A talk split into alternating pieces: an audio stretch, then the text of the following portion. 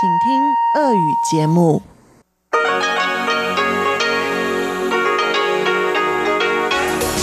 эфире Международное радио Тайваня.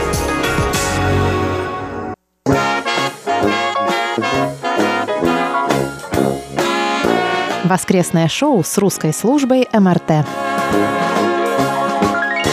В эфире воскресное шоу с русской службой Международного радио Тайваня. У микрофона ведущая Мария Ли, и в студии со мной мои коллеги Анна Бабкова, Игорь Кобылев, Светлана Меренкова, Чечено Колор и наш новый стажер Ольга Михайлова. Здравствуй, Оля. Здравствуйте. Совсем скоро Оля приступит к важным и ответственным обязанностям стажера русской службы, и у нас сейчас отличный шанс с нею познакомиться. Оля, расскажи, пожалуйста, о себе в двух словах. Обычно мы спрашиваем наших гостей, как они оказались на Тайване. И почему?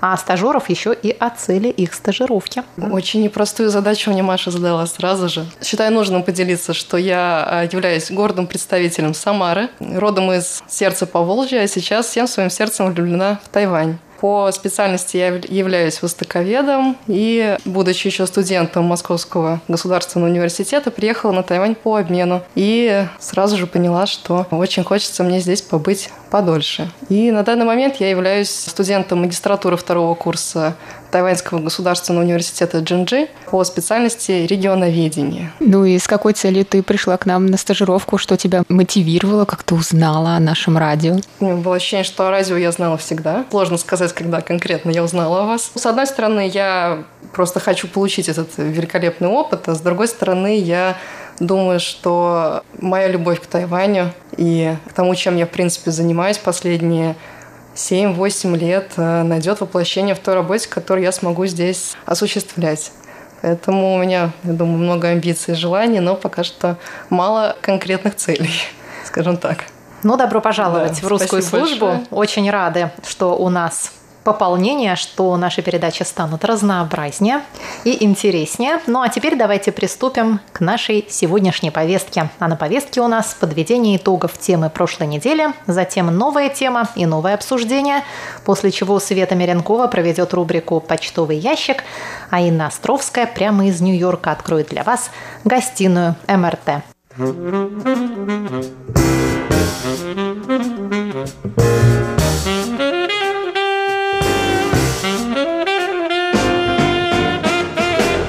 Итак, на прошлой неделе мы спросили вас, считаете ли вы допустимым шлепать детей? Является ли это насилием над детьми? И вот какие ответы мы получили. В Фейсбуке голоса распределились так.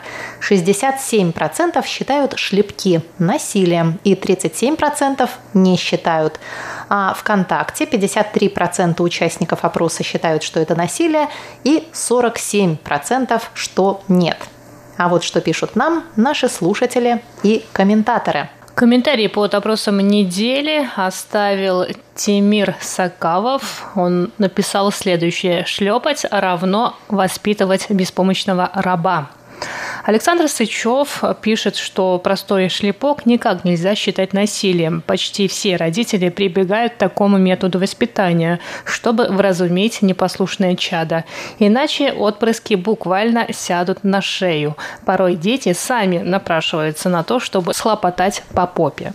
А вот Рафаэль Исламов написал, что мы не обозначили силу шлепка, и без этого очень трудно ответить на вопрос недели. Также нам пишет наш постоянный слушатель Виктор Варзин. Касательно очередного интересного опроса. Я не знаю, кто в какое время жил, я могу реагировать только на свое детство.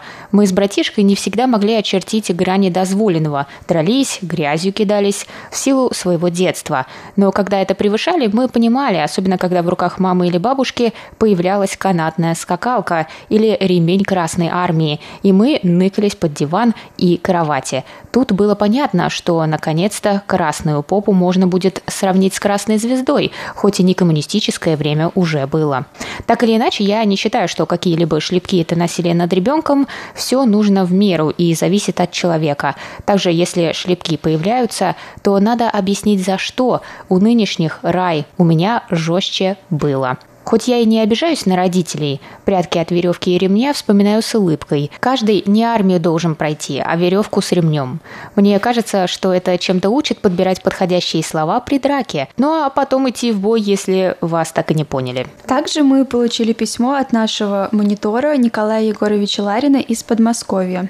Он пишет: «Благодарю за интересную дискуссию, которая прозвучала в воскресном шоу и была посвящена шлепкам детей. Конечно, детей нельзя воспитывать рукоприкладством, но есть категория таких детей, что не поддается воспитанию без применения битья. Если таких детей воспитывать словами, убеждениями, то вырастет такой детина, который применит оружие против учителя, как рассказывается в поучительном фильме «Училка». Мы также получили письмо от Анатолия Клёпова. Он считает, что шлепать – это не насилие над ребенком, и написал следующее. В наше время изменилось многое, и приняты законы, которые запрещают насилие над ребенком. Конечно, ремнем воспитывать ребенка не следует, а легкие шлепки по попе не помешают, чтобы в сознании ребенка что-то отложилось, что какие-то поступки делать нехорошо. Как я себя помню, я в детстве также совершала разные нехорошие поступки, и меня наказывали, ставя ночью перед сном к стенке в угол, выключали свет и говорили, что я буду стоять до утра. Конечно, в течение часа мне читали мораль, что такое хорошо, а что такое плохо, а потом отправляли спать, но это как-то действовало. Но это было, когда я уже что-то осознавал, мне было больше семи лет, а что было раньше, уже не помню. Но как внушить маленькому ребенку, что такое хорошо, а что плохо? Разговором тут не поможешь, так как ребенок не знает примера из собственной жизни. Я вспоминаю слова из многих фильмов, где говорится, что надо учиться на ошибках других и не повторять их, но в жизни ведь все наоборот. Мы учимся на собственных ошибках и лишь к старости приобретаем какой-то опыт. А сколько ошибок было в детстве и молодости. А Виталий Иванов пишет к вопросу телесных наказаний детей. Многие высокоавторитетные особы, например, даже сам папа римский Франциск, поддерживают шлепки по попе в исключительных случаях. Как-то раз в супермаркете я лицезрел безобразную картину. Маленький мальчик катался по полу, визжал как поросенок и периодически кричал «Купи, купи, купи!». Видимо, хотел дорогую игрушку. Рядом стояли молодые родители и вербально уговаривали малыша быть послушным. На мои слова «Всыпь ему ремня, слюнтяй!» папочка начал мне объяснять, что это некий аутизм. Бесполезно объяснять потерянному поколению, что в старые добрые времена батин ремень лечил все детские истерики.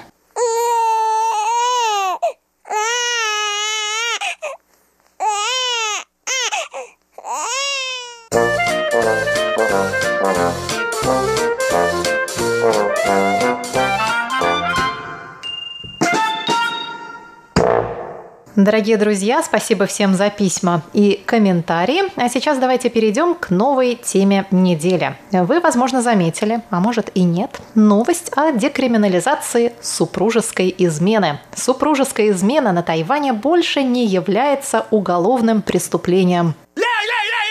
И если вы сейчас изумились и вопросили, а что являлось, правда? Мы вам ответим, да, правда. И много лет, и даже десятилетий этот закон пытались отменить, но против отмены вставали обманутые супруги. Закон работал так. Если одному супругу удается доказать факт измены благоверного или благоверной, он или она мог подать заявление в полицию и наказать неверного или неверную тюремным сроком до одного года. Самой частой была такая ситуация. Пойманный супруг раскаивался, обещал и клялся больше никогда. Второй супруг забирал заявление из полиции, и дело прекращали, но только в отношении супруга. А в отношении так называемой третьей стороны, то есть персоны, с которой неверный супруг или супруга вступили во внебрачную связь, дело не прекращалось. И третья сторона вполне могла или угодить в тюрьму, или попасть на немаленький штраф. На этом законе процветали многочисленные детективные агентства, чьей задачей было установление факта измены. Сколько слез было пролито и копий сломано. И вот, наконец, Конституционный суд встал на сторону тех, кто считает, что волен заниматься сексом с кем хочет и когда хочет, руководствуясь не страхом перед уголовным делом, а исключительно собственной совестью. На головы пятнадцати великих судей, из которых двенадцать проголосовали за принятие поправки, двое частично за и один воздержался, обрушился шквал критики со стороны поборников семейных ценностей. Например, президент коалиции «За счастье будущих поколений» Дзен Сяньин назвал решение судей смехотворным и заявил, что великие судьи ставят сексуальную свободу выше семейных ценностей. Он сказал, что люди, мечтающие о сексуальной свободе, не должны вступать в брак, так как в браке надо блюсти верность друг другу и налагать на себя разнообразные ограничения. Теперь, считает Дзен, все пропало, и все супруги на Тайване кинутся друг другу изменять. Не все с ним согласны. Фонд пробуждения, много лет сражавшийся за отмену этого закона, заявил, что никого нельзя принуждать к супружеской верности с помощью Уголовного кодекса. Линь Мэн Хуан, один из пятнадцати великих судей, проголосовавших за декриминализацию измен, сказал, что это еще не значит, что супруги могут друг другу изменять, когда хотят и с кем хотят. Существуют такие ограничители, как общественное мнение и денежная компенсация, прописанная в Гражданском кодексе. Друзья, а вы как считаете, надо ли наказывать людей за супружескую измену? Поддерживаете ли вы отмену этого закона? Коллеги, слово вам. Можно я сразу задам один вопрос? Как уголовную ответственность они отменили, но будет ли это влиять на ход, предположим, разводного процесса? Это совсем другая уже история. На ход разводного процесса это, конечно, может влиять. Это уже относится к Гражданскому кодексу. Мне так кажется, что, наверное, изначально, да, видимо, этот закон был для того, чтобы поддерживать семьи более крепкими, чтобы всех просто заранее как-то напугать и...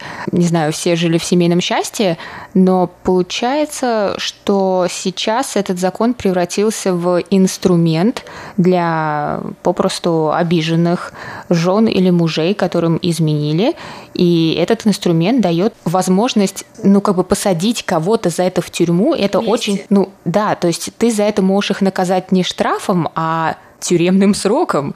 То есть это очень разогревает какое-то желание отомстить, и это неправильно. Это семейные дела, которые, естественно, должны решаться между собой, и, ну, как бы, ну, тогда разводитесь, да, значит, у вас уже нет семейного счастья. Но желание отомстить тюрьмой, это точно противоречит, наверное, какому-то изначальному посылу этого закона, который был для того, чтобы это семейное счастье поддерживать. И, естественно, тут сам Самое неприятное – это для третьей стороны, потому что не всегда третья сторона в курсе, что человек, который вступает с ней в какие-то отношения, был женат или была замужем. И получается, человек даже не знал, а ему теперь грозит тюремный срок, и по этому закону нельзя даже отозвать документы, отозвать дело из суда.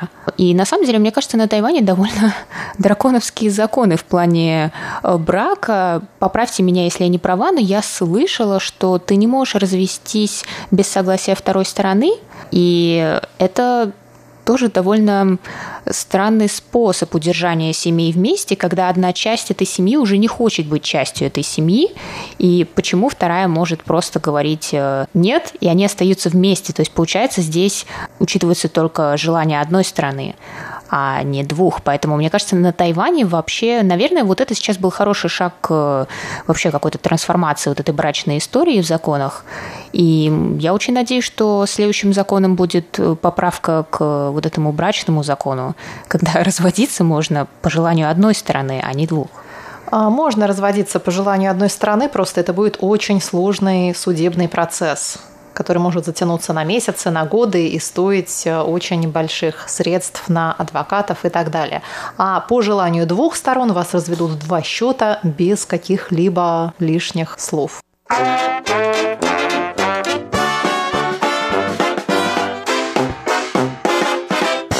Ну, знаете, уголовная ответственность, которая была раньше из-за адюльтера, она как-то не мешала очень многим на Тайване вступать во внебрачные отношения.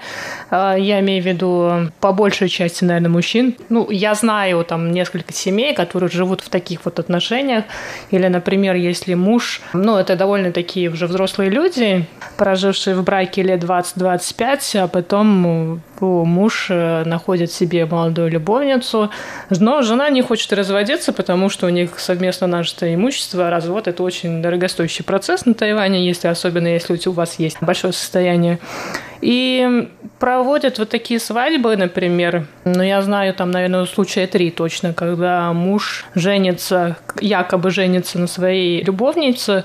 Это незаконно. Ну, то есть просто они устраивают какую-то церемонию, и все. Это а называется ж... маленькая жена, сяо лаопо. Вот. Ну, ну, как бы сяо лаопо, сяо сань, и как бы очень много. Ну, это, наверное, все-таки идет от того, что раньше тайваньское общество, оно было очень традиционным, очень много браков заключалось по договоренности или по расчету. И, видимо, по расчету очень многие браки на Тайване, особенно у старшего поколения, они на расчете и держатся.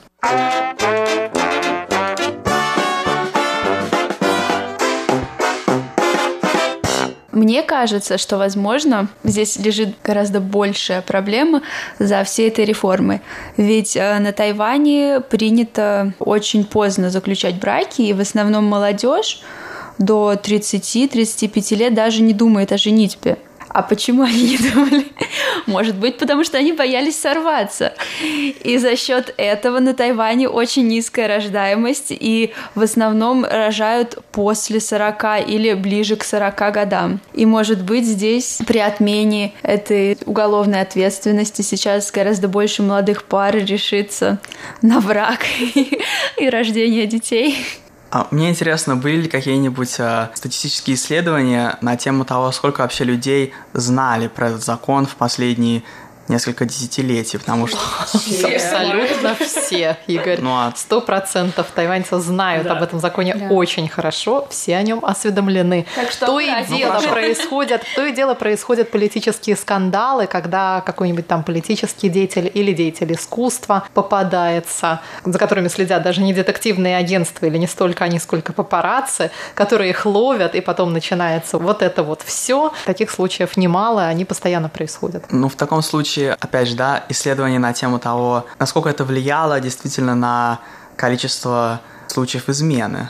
То есть, ну, какие-то исследования на тему того, вот, если вы знаете, ну, знаете, что в Тайване есть такой закон, вы стали бы вы вступать в интимные связи с кем-то, кроме вашего супруга, несмотря на это, да? Потому что таким образом можно понять, насколько господин Дзен прав или не прав, говоря о том, что сейчас все будут изменять друг другу. По поводу того, знали ли люди о существовании этого закона, в две тысячи тринадцатом году был проведен опрос Министерством юстиции, и восемьдесят два процента населения Тайваня проголосовали за наличие этого закона. То есть мы видим практически поголовное принятие подобной меры. Тайваньское общество является, по сути дела, очень традиционным, несмотря на все эти прогрессивные поправки и в политике, и тем не в семейном кодексе, да, которые мы, которые мы наблюдаем за последние там, уже несколько лет. Другой вопрос, что я думаю, даже когда этот закон существовал, статистика, в принципе, не велась на тему того, сколько браков расторгалось в связи с фактом наличия измены. Я вот, если честно, сомневаюсь. Я не нашла нигде подобную статистику. И более того, я нашла как раз-таки наоборот информацию о том, что данная статистика не велась никогда. И я не думаю, что даже через год мы узнаем, какое количество измен происходит. Я от себя хотела бы что добавить. Да. Когда вот человек, например, голосует за наличие этого закона, я в этом вижу страх и неуверенность в своих отношениях со своим партнером. То есть кажется, как будто ты надеешься на вот эту внешнюю рамку, что эта рамка оградит твоего партнера от того, чтобы тебе изменить. И ты просто надеешься, что этого не произойдет в вашей семье. А на самом деле нужно заниматься отношениями, а не надеяться, что уголовная ответственность напугает твоего партнера, и он тебя не бросит, не изменит тебе и так далее. Вы знаете, я не думаю, что целенаправленные люди думают об этом постоянно, но наличие определенной страховки успокаивает. Я не говорю, что я являюсь сторонником данного закона, но я считаю, что некоторые поправки в Конституции часто приходят и, в принципе, случаются в нашей жизни на десятилетия раньше, чем общество готово к подобным моделям. Я, на самом деле, рада, что это произошло. Это будет стимулировать тайваньское общество к определенному прогрессу.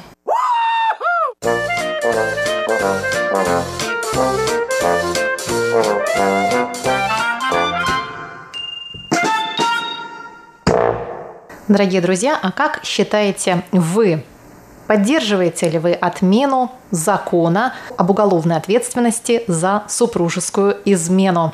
Пожалуйста, пишите нам по адресу ай ю эс эс собака эр ти ай точка орг точка ти дабл ю. Оставляйте ваши комментарии под опросами в соцсетях Facebook и ВКонтакте.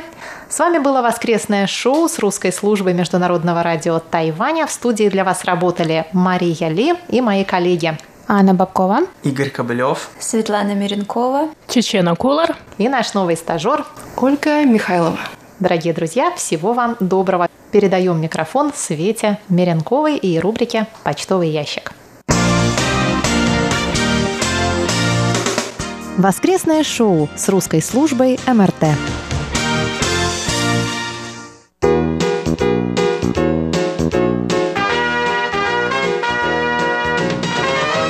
Здравствуйте, дорогие слушатели! В эфире почтовый ящик эм эр тэ и с вами его ведущая Светлана Меренкова. На этой неделе письма и рапорты нам написали Александр Пруцков, Анатолий Клёпов, Дмитрий Елагин, Константин Провоторов, Александр Макухин, Виктор Варзин, Михаил Бринёв, Максим Забытов, Светлана Загришенко, Николай Егорович Ларин, Сиддхартха Бхаттачарья и Алексей Веселков. А далее обзор рапортов. Напоминаю, что нас можно слушать на двух частотах. Нашу получасовую передачу на частоте пять тысяч девятьсот килогерц с семнадцати до семнадцати тридцати часов по ю ти си, а нашу часовую передачу на частоте девять тысяч четыреста девяносто килогерц с одиннадцати до двенадцати часов по ю ти си.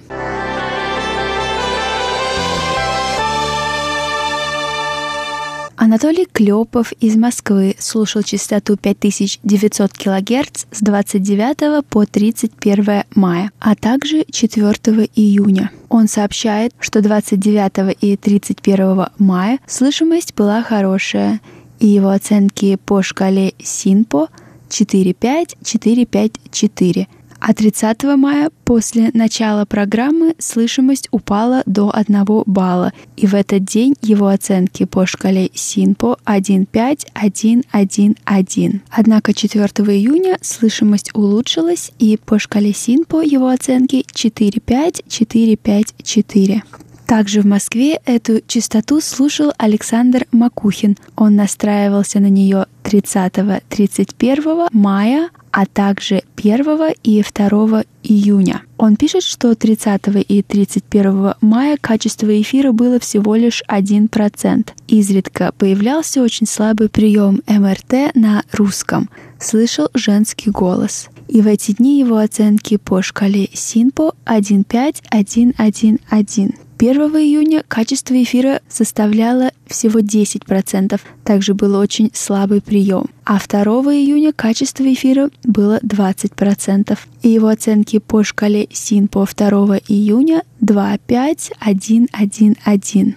В Подмосковье с двадцать шестого по тридцатое мая эту частоту слушал Николай Егорович Ларин. Он пишет: приема в эти дни не было, зато Интеррадио Румыния своим мощным сигналом заглушало ваше радио. На отсутствие приема вашего радио, на мой взгляд, повлияло резкое потепление в московском регионе, а также грозовая обстановка, которая привела к сильной грозе двадцать девятого и тридцатого мая. Несмотря на отсутствие приема радио, все передачи можно услышать по интернету. Благодарю русскую службу за оперативное размещение на сайте передач, прозвучавших в эфире. Александр Пруцков из города Рязань с двадцать восьмого по тридцать первое мая слушал частоту пять тысяч девятьсот килогерц с семнадцати до семнадцати тридцати часов по ю ти си. Он сообщает, что двадцать восьмого, двадцать девятого и тридцать первого мая слышимость была хорошая, и его оценки по шкале СИНПО в эти дни четыре пять, пять четыре четыре. А тридцатого мая в семнадцать часов десять минут сигнал прервался. В Ярославле первого июня с семнадцати до семнадцати тридцати эту частоту слушал Максим Забытов. Он сообщает, что в этот день слышимость была хорошая, и его оценки по шкале СИНПО четыре пять пять четыре четыре. Также в Ярославской области в городе Рыбинск частоту пять тысяч девятьсот килогерц слушал Виталий Иванов. Он настраивался на эту частоту тридцать первого мая, первого и четвёртого июня. Он сообщает, что тридцать первого мая и первого июня слышимость была хорошая, и в эти дни оценки по шкале СИНПО пять четыре четыре четыре четыре, а четвёртого июня слышимость была немного хуже, и по шкале СИНПО в этот день он поставил четыре четыре три четыре четыре. В Саратове второго июня частоту пять тысяч девятьсот килогерц с семнадцати до семнадцати тридцати часов по ю ти си слушал Дмитрий Елагин. Он пишет: «Почти хороший сигнал. Много шума на частоте, частые, но не сильные замирания. Сложно разобрать голоса ведущих в таком шуме и гуле. Гул именно от самого передатчика». И его оценки по шкале СИНПО четыре пять три четыре три. Дмитрий Кутузов из Рязани слушал эту частоту третьего июня. Он сообщает, что в этот день слышимость была хорошая, и по шкале СИН по его оценке четыре пять четыре четыре четыре. Михаил Бринёв из города Петушки Владимирской области слушал эту частоту двадцать восьмого мая. Он сообщает, что качество прослушивания было плохое. Оценка по шкале СИН по три пять три два два. Виктор Варзин из Ленинградской области слушал частоту пять тысяч девятьсот килогерц первого, второго и четвёртого июня. первого июня с семнадцати ноль-ноль до семнадцати пятнадцати часов по ю ти си. Он пишет, что сила сигнала была средняя. Умеренные шумы и умеренные замирания. Речь не всегда распознаваема. Общая оценка приема удовлетворительна, и по шкале СИНПО его оценки три пять три три три. второго июня он слушал эту частоту с семнадцати ноль-ноль до семнадцати восемнадцати часов по ю ти си. В этот день сила сигнала была хорошая, присутствовали умеренные шумы и умеренные замирания, речь распознаваема, общая оценка удовлетворительна, и по шкале СИН по его оценке четыре пять три три три. четвёртого июня он слушал эту частоту с семнадцати ноль-ноль до семнадцати двадцати пяти часов по ю ти си, и в этот день слышимость была такая же, как и второго июня. В Запорожье на Украине первого июня с семнадцати до семнадцати тридцати часов по ю ти си частоту пять тысяч девятьсот килогерц слушал Константин Провоторов. Он пишет, что в этот день слышимость была хорошая, и его оценки по шкале СИНПО четыре пять четыре пять четыре. А в Индии двадцать восьмого мая эту частоту слушал Сиддхартха Бхаттачарья. Он сообщает, что в этот день сигнал был слабый.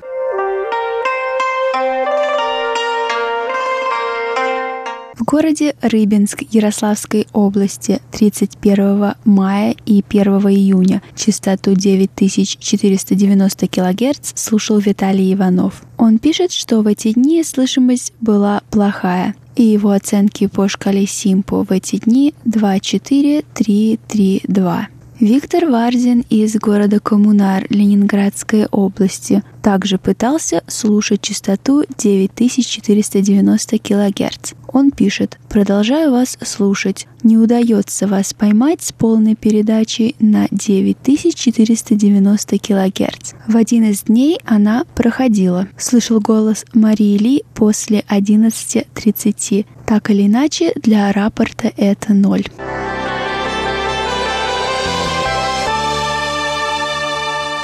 Дорогие слушатели, благодарим вас, что остаетесь на волнах нашей радиостанции, а также благодарим всех наших штатных и внештатных мониторов за ваши рапорты и письма. Наш слушатель Виктор Варзин из города Коммунар написал, что с конца мая он начал бегать и повредил ногу. Виктор, мы хотели бы пожелать вам скорейшего выздоровления, а также остальным нашим слушателям беречь свое здоровье в такое непростое время. Ну а у меня на этой неделе все. Напоминаю, не забывайте писать ваши письма и рапорты на электронный адрес эр ю эс эс собака эр ти ай точка о эр джи точка ти дабл ю. Читайте новости на нашем веб-сайте эр ю точка эр ти ай точка о эр джи точка ти дабл ю. Заходите на наши страницы в социальных сетях Facebook и ВКонтакте. Обязательно участвуйте в еженедельных опросах, а также не забывайте писать комментарии. И смотрите наш YouTube-канал. С вами была ведущая Светлана Меренкова. До встречи на следующей неделе.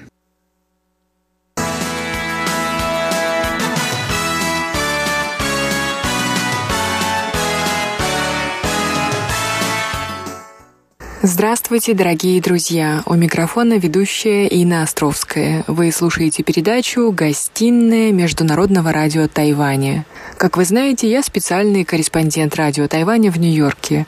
И было бы странным обойти тему происходящего последнюю неделю в США. Все мировые новостные каналы показали видео убийства жителя Миннеаполиса Джорджа Флойда полицейскими, последовавшую на это реакцию американского общества в виде мирных демонстраций, а последние несколько дней вызывают тревогу и возмущение картины уличных беспорядков, нападения на мирных жителей, грабежа магазинов, поджоги полицейских участков и машин, в которые вылились мирные протесты по стране. Мне хочется верить, что к выходу этой передачи в эфир ситуация нормализуется. А сегодня мы с вами попытаемся понять, что же происходит в США, поговорим о бунтах тысяча девятьсот шестьдесят восьмого года и нынешней две тысячи двадцатого года, которые сопоставляют в американской прессе. Узнаем, почему вырванная из контекста фраза Мартина Лютера Кинга «Бунты – это язык неуслышанных» стала слоганом протестующих, хотя в своей речи, произнесенной дважды, в тысяча девятьсот шестьдесят седьмом году и в тысяча девятьсот шестьдесят восьмом, за три месяца до смерти, борец за права афроамериканцев, наоборот, делал акцент на том, что бунты социально деструктивны и губительны. Также в сегодняшнем выпуске мы услышим мнение о происходящем нью-йоркцев. Американская тайванька расскажет нам об участии в мирном протесте, а приехавшая в США шесть лет назад тайваньская учительница поделится своими мыслями о расизме в Америке.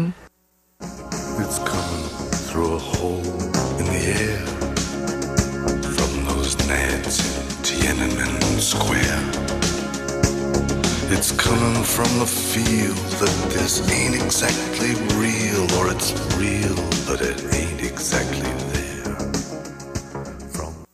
Небольшое отступление. До переезда в Америку я искренне удивлялась заявлением своих российских друзей: «Я политикой не интересуюсь». Правда? Как вам это удается? На Тайване хоть и не принято говорить о политике с близкими, чтобы, не дай бог, не поссориться, но знать, что происходит в политической жизни страны, приезжать голосовать из другой страны стараются все мои тайваньские знакомые. А в Америке политика так вообще крем для торта, которым пропитан каждый слой, каждый уголок, каждая сфера жизни. Крем довольно приторный, поэтому я понимаю, почему многим американцам хочется сбежать отсюда в Таиланд, на Бали или на Тайвань. Но давайте вернемся к нашей грустной теме.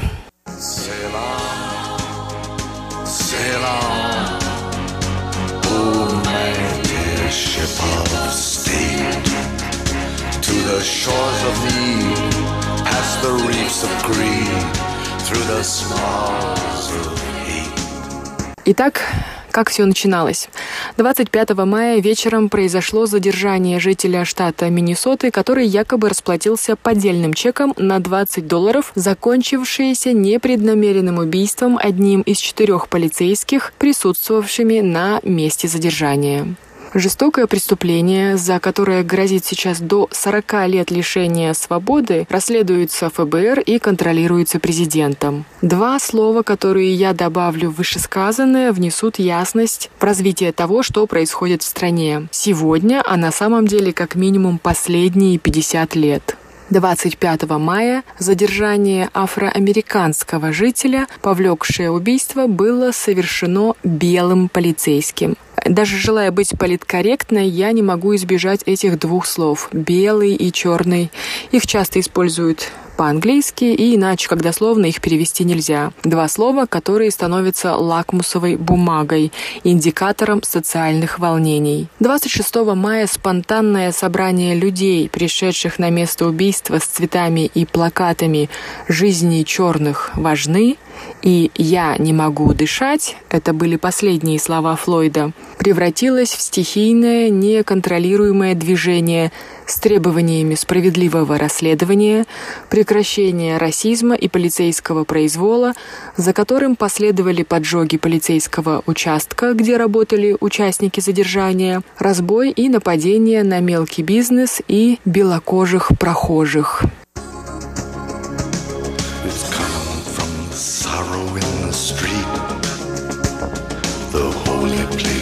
Where the races meet From the homicidal bitchin' That goes down in every kitchen To determine who will serve and who will eat Девушка погибшего Флойда сказала: «Вы не можете бороться с огнем посредством огня. Все и так полыхает. Люди ненавидят друг друга, ненавидят и злятся. Не это хотел бы видеть Джордж». Но протесты против полицейской жестокости захватили более ста американских городов и даже прошли в других странах. В Нью-Йорке уже третий день комендантского часа. Я записываю эту передачу третьего июня. Во многие города введены войска Национальной гвардии. В нашем районе относительно спокойно. Но вот на Таймс-сквер, до которого пешком минут десять, стоят полицейские. Торговые центры заколочены. Бутики на пятой авеню охраняются частными охранниками со служебными собаками. Винный магазинчик на сорок четвёртой улице разграбили пару дней назад. Сейчас там вместо окон фанера. Магазин эйч энд эм повесил светодиодную рекламу «эйч энд эм loves New York», эйч энд эм любит Нью-Йорк, видимо, в надежде, что нью-йоркцы ответят взаимностью и не разнесут магазин. Все словно позабыли о коронавирусе, который захватывал внимание всего мира последние четыре месяца. Но ведь и его влияние отрицать бессмысленно. Долгий карантин, безработица, накопленный стресс тоже стали неким триггером для тех, кому, как говорят, терять уже нечего. С девизами «Eat the rich», «Ешь богачей» они ринулись крушить моллы и брендовые магазины, потом демонстрировали добычу в социальных сетях, в которых и были идентифицированы, а позже арестованы. Среди хулиганов были и двое нью-йоркских юристов, бросивших коктейль Молотова в полицейскую машину. Теперь им предъявлено обвинение в покушении на жизнь, и они сами нуждаются в юридической помощи. Мои друзья делятся в социальных сетях фотографиями, которые они делают из своих нью-йоркских квартир. Мародеры грабят мелкий бизнес, выносят продукты, кто-то публикует мирное шествие борцов за справедливость, селебрити создают сборы средств на выкуп арестованных, выходят статьи «десять советов, как правильно выразить свой протест». Очень по-американски выглядит выходящий из дыма человек в костюме Бэтмена, а также Спайдермен, Человек-паук, карабкающийся по Манхэттенскому мосту. Все, кому не лень, повесили второго июня в соцсетях «Черный квадрат» в поддержку угнетенного населения планеты, что, на мой личный взгляд, является ярчайшим жестом расизма. В городах проходят какие-то ритуальные собрания, на которых белое население клянется, протягивая руки к небу, что отказывается от привилегий белого человека. Афроамериканцы записывают видео, как белые американцы извиняются за годы порабощения и целуют обувь потомкам бывших рабов. Как говорится, все смешалось в доме Облонских. А после тихого, спокойного Тайваня, где все видится в розовых очках, вообще ощущение, что ты на другой планете. Возникает вопрос, такое происходит впервые? Как разрешались подобные конфликты раньше? В В тысяча девятьсот шестьдесят седьмом году в Детройте, штат Мичиган, произошло столкновение полицейских с черным комьюнити. Разгромы длились пять дней, погибли сорок три человека и были ранены тысячи. В том же году начался отток белого населения из города. Уехали около сорока тысяч человек. В следующем году вдвое больше. А в тысяча девятьсот семьдесят третьем году там впервые избрали мэра-афроамериканца. С тысяча девятьсот пятидесятого года город покинули более миллиона жителей, а в две тысячи тринадцатом году он был признан городом-банкротом. В тысяча девятьсот шестьдесят восьмом году после смерти Мартина Лютера Кинга череда погромов прошла по стране. Тысячи зданий горели, а в Чикаго были убиты одиннадцать человек. Сотни учреждений были разгромлены. двадцать тысяч солдат Национальной гвардии были высланы туда для подавления бунта. Упоминая о Мартине Лютере Кинге, нельзя не вспомнить его выступление тысяча девятьсот шестьдесят седьмого года «Другая Америка», фраза из которого вырвана и использована как оправдание беспорядков. Бунт – язык тех, кого не слышат. Вот что сказал борец за права афроамериканцев на самом деле.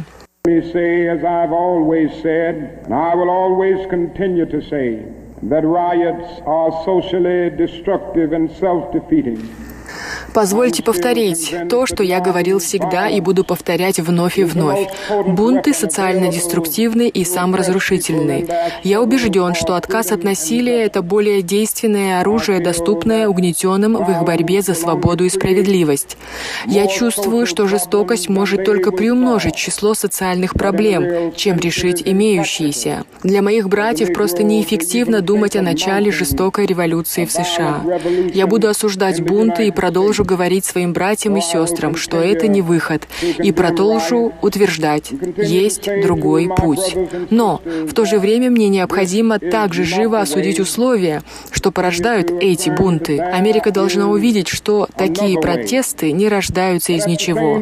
Протест – язык неуслышанного. А что не услышала Америка? Она не слышала, что условия бедного черного населения страны ухудшились, что обещания свободы и справедливости не были выполнены, что белое сообщество озабочено лишь спокойствием и сохранением статус-кво больше, чем справедливостью, равенством и гуманностью, летние беспорядки вызваны зимним промедлением. И пока Америка откладывает правосудие, мы находимся в состоянии видеть повторение этих бунтов снова и снова. Социальная справедливость и прогресс – гаранты предотвращения массовых беспорядков. Are the absolute guarantors of riot prevention. В том же тысяча девятьсот шестьдесят восьмом году была череда студенческих бунтов, один из которых в Колумбийском университете был закончен штурмом захваченных студентами зданий. Угрозой тысяча девятьсот шестьдесят восьмого года был не коронавирус, а война во Вьетнаме, уносившая сорок пять американских жизней ежедневно. Многие очевидцы событий тысяча девятьсот шестьдесят восьмого года сейчас пишут, что бунт две тысячи двадцатого не так страшен, как тот, что был пятьдесят два года назад. В тысяча девятьсот шестьдесят девятом году прошел Стоунволлский бунт, который породил целое движение в защиту прав ЛГБТ. В две тысячи четырнадцатом году после убийства афроамериканца белым полицейским начались погромы в Фергюсоне, штат Миссури, которые сопровождались также грабежом, разрушением городских учреждений, поджогом автомобилей. Беспорядки были подавлены, но митинги проходили еще год. В некоторых даже участвовали сами полицейские, чтобы снять напряжение в городе. Видимо, по этой причине некоторые полицейские и политики разных городов и штатов становятся на колено вместе с протестующими. Это знак солидарности, это символ разделения общей боли и ожидания перемен в обществе. Я не буду вспоминать все бунты, мятежи и беспорядки, уж больно их много в истории США. А первый и главный из них стал причиной появления этой страны. Да, да, я про бостонское чаепитие.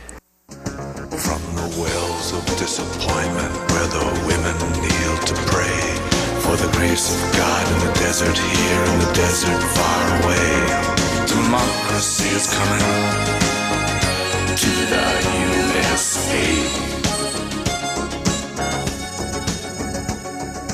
Мне лично было интересно узнать, что движет взрослыми женщинами, которые бегут в разгромленный магазин с заранее приготовленной большой сумкой, а кто-то даже с чемоданом. Давайте познакомимся с описанием поведения человека в толпе психологами. Что мы думаем о толпе? Это недумающее стадо. И это определение пришло из работ французских психологов девятнадцатого века, которые описывали природу беспорядков, происходящих тогда во Франции. Одним из них был Гюстав Ле Бон, который описывал людей в толпе как потерявших индивидуальность, потухший интеллект в групповом разуме. Участники таких протестов описывают их по окончании как момент помутнения. Это важно изучать, поскольку мы, как общество, должны понимать, как будут нести ответственность индивидуальные личности, участники беспорядков. Современная психология считает, что Ле Бон недооценивал способность человека в толпе думать рационально и сохранять индивидуальность. И участник беспорядков должен нести уголовную ответственность за совершаемое даже в толпе. В социальной психологии есть термин и эс ай эм – модель продленной социальной идентификации. Каждый из нас, являясь индивидуальностью, в то же время член какой-то группы. И в этой группе он ведет себя как ее часть. Редко огромная группа людей собирается с целью насилия. Но члены группы легко присоединяются к насилию, когда оно начинается. Толпа – это средство вовлечения себя во временное безумие совместно с другими ее членами. Такое определение толпы дается в инструкции английским полицейским. Психологи рекомендуют при подавлении беспорядков избегать использования неизбирательной силы против толпы, потому что это повлечет ответную насильственную реакцию всей толпы. И наоборот, сила, направленная на индивидуального участника насилия, влечет отторжение большинства от группы, причиняющей насильственные действия. Это все теория, а что у нас будет на практике, мы скоро узнаем. А пока давайте послушаем мнение нью-йоркцев. Я хочу спросить у Джозелин Ян, а что происходит в Нью-Йорке последние пять дней? Многие телеканалы и медиа уже сообщили, что в субботу по стране начались протесты, даже несмотря на пандемию коронавируса. Причиной злости людей стало видеоубийство полицейскими Джорджа Флойда. Это произошло в прошлый понедельник. Но не только это убийство породило протесты по Америке. На самом деле такие случаи систематичны. Расизм является неотъемлемой частью общества, и люди очень разозлились. Давайте разделим участников мирных протестов и тех, кто устраивает беспорядки. Я знаю, что вы участвуете Участвовали как раз в мирном митинге. Расскажите. Я участвовала в марше, который длился четыре часа. Я не видела беспорядков, грабежа и насилия. Не было никаких столкновений с полицией. Организаторы просили не вступать в конфликт с полицейскими, подчеркивая мирность нашей акции. Потом мы увидели того же самого организатора на видео, где он защищал магазин Target от грабителей. Потом он блокировал вход в центр Баркли от налетчиков, от более агрессивных демонстрантов. Нашей целью было быть услышанными, и чтобы это не привело к беспорядкам. А, Джозелин, что бы вы сказали тем, кто учиняет эти беспорядки, будь у вас такая возможность?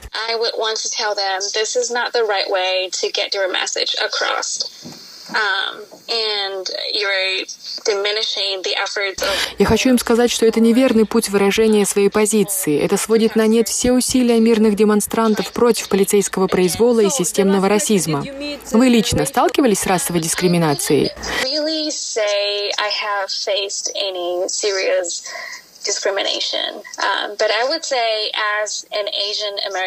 Я не могу сказать, что я лично сталкивалась с серьезной расовой дискриминацией, но как американская азиатка я не раз сталкивалась с микроагрессией на бытовом уровне. Например, мне говорят: «Ой, вы так хорошо говорите по-английски» или «Все азиаты такие умные». Это не дискриминация, но такие комментарии обидны.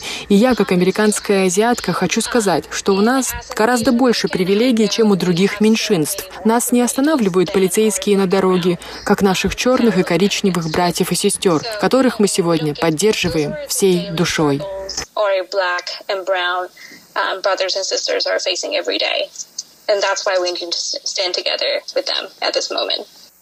У меня также была возможность позвонить своей приятельнице Юнь Лауши, которая переехала с Тайваня в Нью-Йорк шесть лет назад.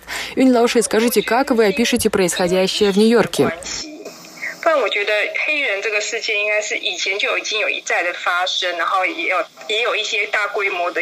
Я считаю, что происходящее связано и с пандемией. Подобные марши и протесты, подобные конфликты происходили и ранее, но почему-то в этот раз это приобрело такой размах, потому что кое-кто решил извлечь выгоду в общей затруднительной ситуации. До смерти афроамериканца было много несправедливости, социальных столкновений, но в условиях кризиса, выросшей безработицы, других сложных обстоятельств, обстоятельств. Накал обострился. Я не считаю, что марши и протесты — это плохо. Это демократическая страна. Если вы считаете, что где-то произошла несправедливость, у вас есть право высказаться. Но поскольку пандемия породила экономические проблемы, нехорошие люди решили воспользоваться случаем и устроить беспорядки. Я считаю так.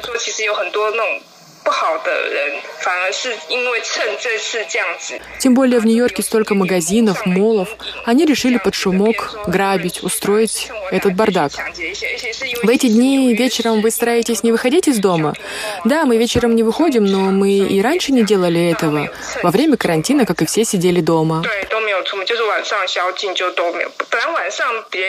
А днем вы ходите за продуктами? Все в порядке? Да, мы ходим в магазин, но соблюдаем осторожность, ведь вирус никуда не делся. Тем более город еще закрыт. Вы видели последствия беспорядков рядом с вашим домом? Нет, у нас в районе все в порядке. А вы сами сталкивались с расизмом в Америке? Лично я нет, но вот моя подруга сталкивалась. Это же в американском обществе всегда было и никогда не исчезало. Может быть, ты с этим не столкнулся, но расизм тут существует.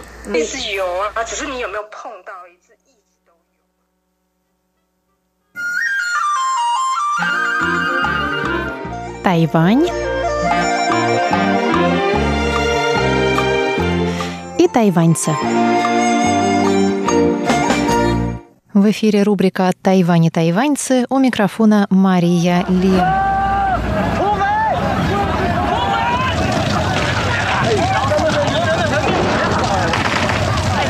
Сегодня, четвёртого июня две тысячи двадцатого года, мы отмечаем тридцать первую годовщину трагических событий на площади Тяньаньмэнь в Пекине. В апреле тысяча девятьсот восемьдесят девятого года сторонники демократических реформ начали самый крупный в истории коммунистического Китая протест, продолжавшийся полтора месяца. Протест был мирным и безоружным. Основную часть протестовавших составляли студенты, но были среди них и рядовые жители. В ночь с третьего на четвёртое июня власти ввели в город танки и открыли огонь по демонстрантам. Число погибших так и осталось неизвестным. Власти КНР до сих пор утверждают, что ни один человек не погиб в ходе расстрела демонстрации. На самом деле, по разным оценкам, погибло от нескольких сотен до нескольких тысяч человек. В Китае любые упоминания событий на Тяньаньмэнь запрещены и цензурируются не то что в печати или интернете, но даже в электронных мессенджерах. Само число шесть четыре, обозначающее дату событий на Тяньаньмэнь в Китае, вне закона. Но люди помнят. Демонстрации памяти, так называемые «ночные бдения при свечах», проходят ежегодно, но, конечно, не в Китае. Десятки тысяч людей ежегодно собираются на сидячие демонстрации в Гонконге, зажигают свечи и поют песни в память о погибших и пострадавших в событиях на Тяньаньмэнь. Бдения проходят в разных частях территории, но центром их всегда является парк «Виктория». Сразу оговорюсь, что на Тайване, на площади Свободы, тоже ежегодно проходят подобные мероприятия, но они несравнимы по масштабам и накалу страстей с ежегодными гонконгскими бдениями. Возможно, это говорит о том, что Тайвань уже настолько отдалился, отплыл метафорически от материка, что проблемы его жителей так сильно его не трогают. Однако в этом году мы наблюдаем чуть ли не в прямом эфире, как китайские власти пытаются прижать Гонконг и лишить его права на остатки свободы еще до истечения назначенного при передаче в тысяча девятьсот девяносто седьмом году пятидесятилетнего срока. Коронавирусная пандемия пришлась как нельзя кстати. Благодаря ей прекратились демонстрации протеста, парализовавшие жизнь города минувшей осенью и зимой. Она же стала удобным предлогом для властей отменить бдение по случаю тридцать первой годовщины Тяньаньмэнь. На момент записи этой передачи мы не знаем еще, чем закончится этот вечер, так как общественные организации Гонконга призывают жителей к неповиновению властям и выходу на улицы, несмотря ни на что. Организатором ежегодных бдений при свечах является Гонконгский альянс в поддержку патриотических демократических движений в Китае. Альянс был основан двадцать первого мая тысяча девятьсот восемьдесят девятого года в разгар пекинских студенческих волнений. После бойни четвёртого июня задача Альянса стала возрождение демократического движения и приведение виновных к ответственности. На всех страницах Альянса в соцсетях появилось объявление с программой действий вечером четвёртого июня. Объявление гласит: «В восемь часов вечера по гонконгскому времени, где бы вы ни были, зажгите свечу. В восемь часов одну минуту начнется видео под названием «Гонконгцы от поддержки к собственной борьбе». В восемь часов девять минут – минута молчания». Затем еще одно видео – речь Йо Вэйди, члена организации «Матери Тяньаньмэнь». восемь часов шестнадцать минут – песня «Цветы свободы». восемь часов двадцать одна минута – манифест Альянса. восемь часов двадцать пять минут – песня «Демократия вернется с триумфом» и восемь тридцать – совместное произнесение лозунгов, среди которых «Освободите диссидентов», «Потребуйте признания трагедии», «Конец однопартийной диктатуре», «Построим демократический Китай». Тем, кто не может принять участие в ночном бдении, предлагают сделать это онлайн с хэштегами шестьдесят четыре тридцать один Truth, Tiananmen тридцать один, Tiananmen Vigil и другими.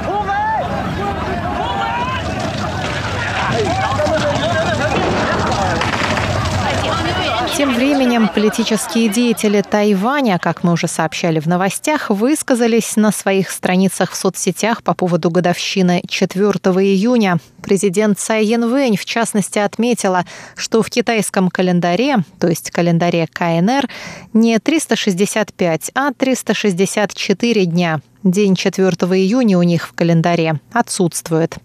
И на Тайване бывали времена, когда не досчитывались дней в календаре. Но эти времена прошли, общими усилиями их удалось преодолеть. И будем надеяться, что и в Китае они пройдут. Таков был пафос высказывания президента в соцсетях. Мэр Тайбэя Кэ Вэньчжэ на своей странице в Фейсбуке повесил картинку с иероглифами «Скорбим о четвёртом июня». Ночные бдения, как обычно, пройдут на площади Свободы, так же, как и в Гонконге, они начнутся в восемь часов вечера. В прошлом году на тридцатилетие Тяньаньмэнь там собралось всего около двух тысяч человек, что, конечно, несравнимо с гонконгскими цифрами.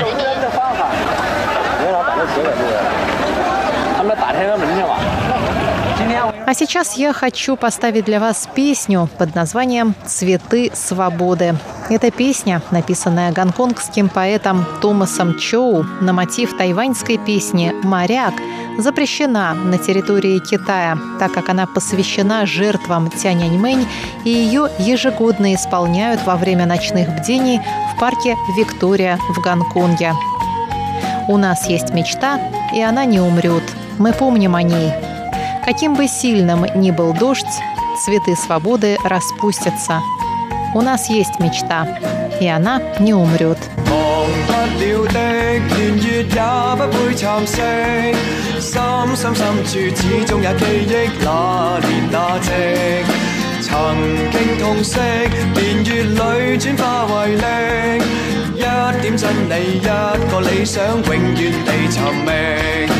Hãy subscribe cho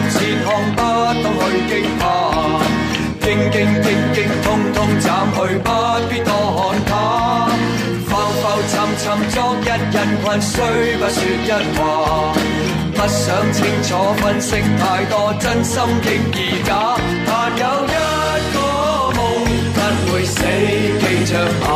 lỡ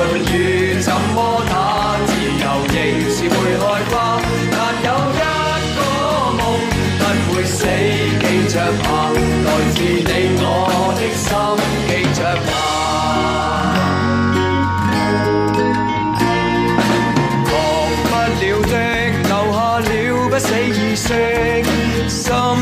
信始終會變真，某年某夕如此信息，仍賴你跟我全力加一把勁，將這理想繼續再尋覓，悠悠長長繼續前行，不懂去驚怕，勁勁極極通通斬去，不必多看他，浮浮沉沉昨日人群，雖不說一話。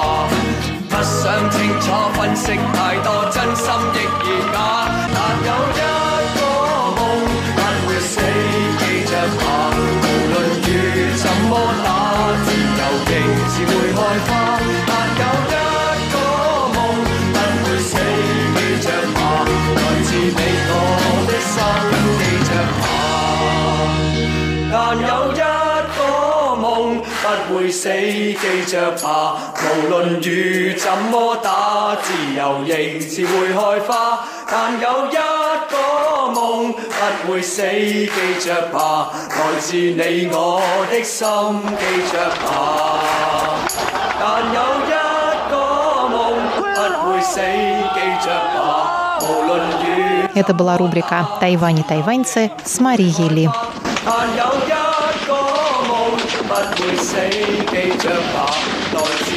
Ли.